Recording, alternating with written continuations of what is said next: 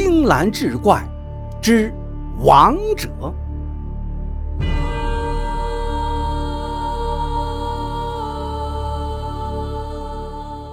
话说湖南巡抚某公派遣一名周佐押解六十万饷银进京，途中遇到大雨，耽搁到天晚，误了行程，找不到住宿的地方。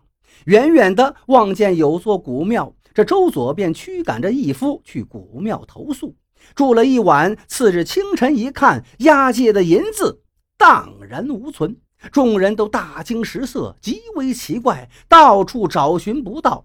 周佐只得返回禀报给了巡抚，巡抚认为他在说谎，要惩办他。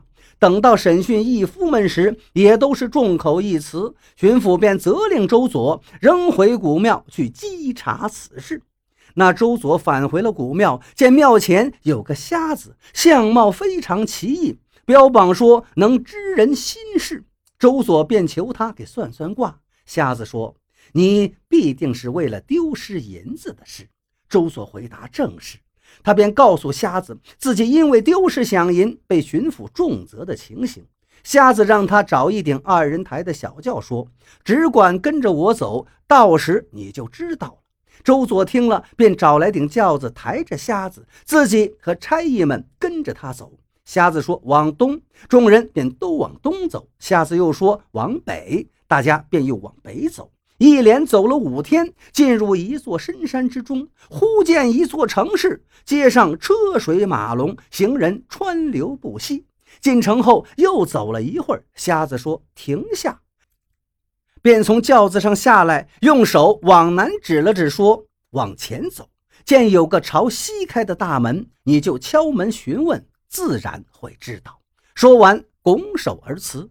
周所按照瞎子所言，又往前走了走，果然见有座大门。走进门内，一个人迎了出来。看那人的穿戴衣着都是古时候的装束。见了周所，也不通报自己的姓名。周所告诉他自己是从何而来，所谓何事。那人道：“请你暂住几日，我和你去见主事的。”便领着周所来到一间屋子，让他住下，按时供给饮食。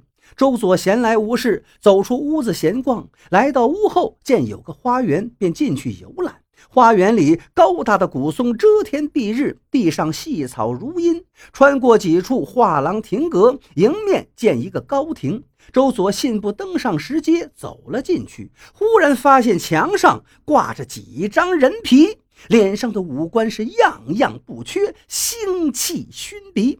周佐顿时毛骨悚然，急忙退出，回到了自己的房间里，绝望地想：看来这次得将这人皮留在这异域他乡了，已没有生还的希望。又想，反正是死，听之任之吧。第二天早先的那个人来叫他走，说今天你就可以见到主事的人了。周佐连声答应。那人骑着一匹高头大马，跑得很快。周佐徒步跑着跟在后头。不一会儿，到了一个园门，很像是个总督衙门，众多的皂隶排列两边，气象十分威严。那人下了马，领着周佐进去，又进了一重门，才看见一个大王带着朱冠，穿着王服，西南坐着。周佐急忙走上前，跪地拜见。大王问。你就是湖南巡抚的押解官吗？周佐答应。大王说：“那些银子都在这里，这么一点东西，你们巡抚就应该慷慨地送给我，也未尝不可。”周佐哭着诉说：“巡抚大人给我的期限已到，回去后交不出银子，我就要被处死了。大王留下银子，我回去后空口无凭，怎么向巡抚大人交代呀？”大王说：“这也不难，交给周佐一个大信封，说你拿这个回去向巡抚交差，可保你无事。”说完，派了几个力士送周佐回去。周佐大气儿也不敢出，哪里还敢申辩？只好接下信，退出返回。力士们送他走的山川道路，完全不是来时候走过的。出山后，送的人便回去了。周佐几天后才赶回湖南，去禀报巡抚事情的经过。巡抚听了，越发认为这周佐在说谎欺骗自己，命左右将他捆起来。周佐慌忙解开包袱，拿出那封信呈给巡抚。巡抚大人拆开信，还没看完，已是脸色如土。他急忙命人放开周佐，只说了句：“呃，银子嘛，倒也是小事，你先出去吧。”于是，巡抚重新急令属下各地设法补齐原来的银两数，押解进京，此事才算完结。可是不几天后，这巡抚便一病不起，一命呜呼。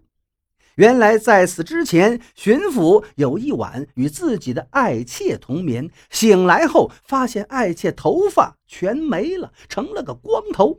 整个官衙的人无不惊骇，谁也猜不到其中缘由。而那周所带回来的信中装的就是巡抚爱妾的头发，还附着一封信，信中说。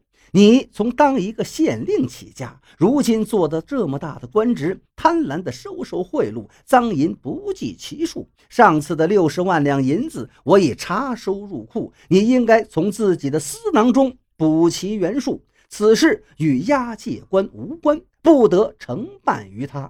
特取来你爱妾的头发，略示警告：如再不遵命，早晚取你项上人头。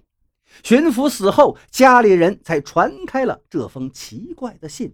后来，巡抚的属下派人寻找深山中的那座城市，只见一片崇山峻岭、悬崖峭壁，根本没有进山之路。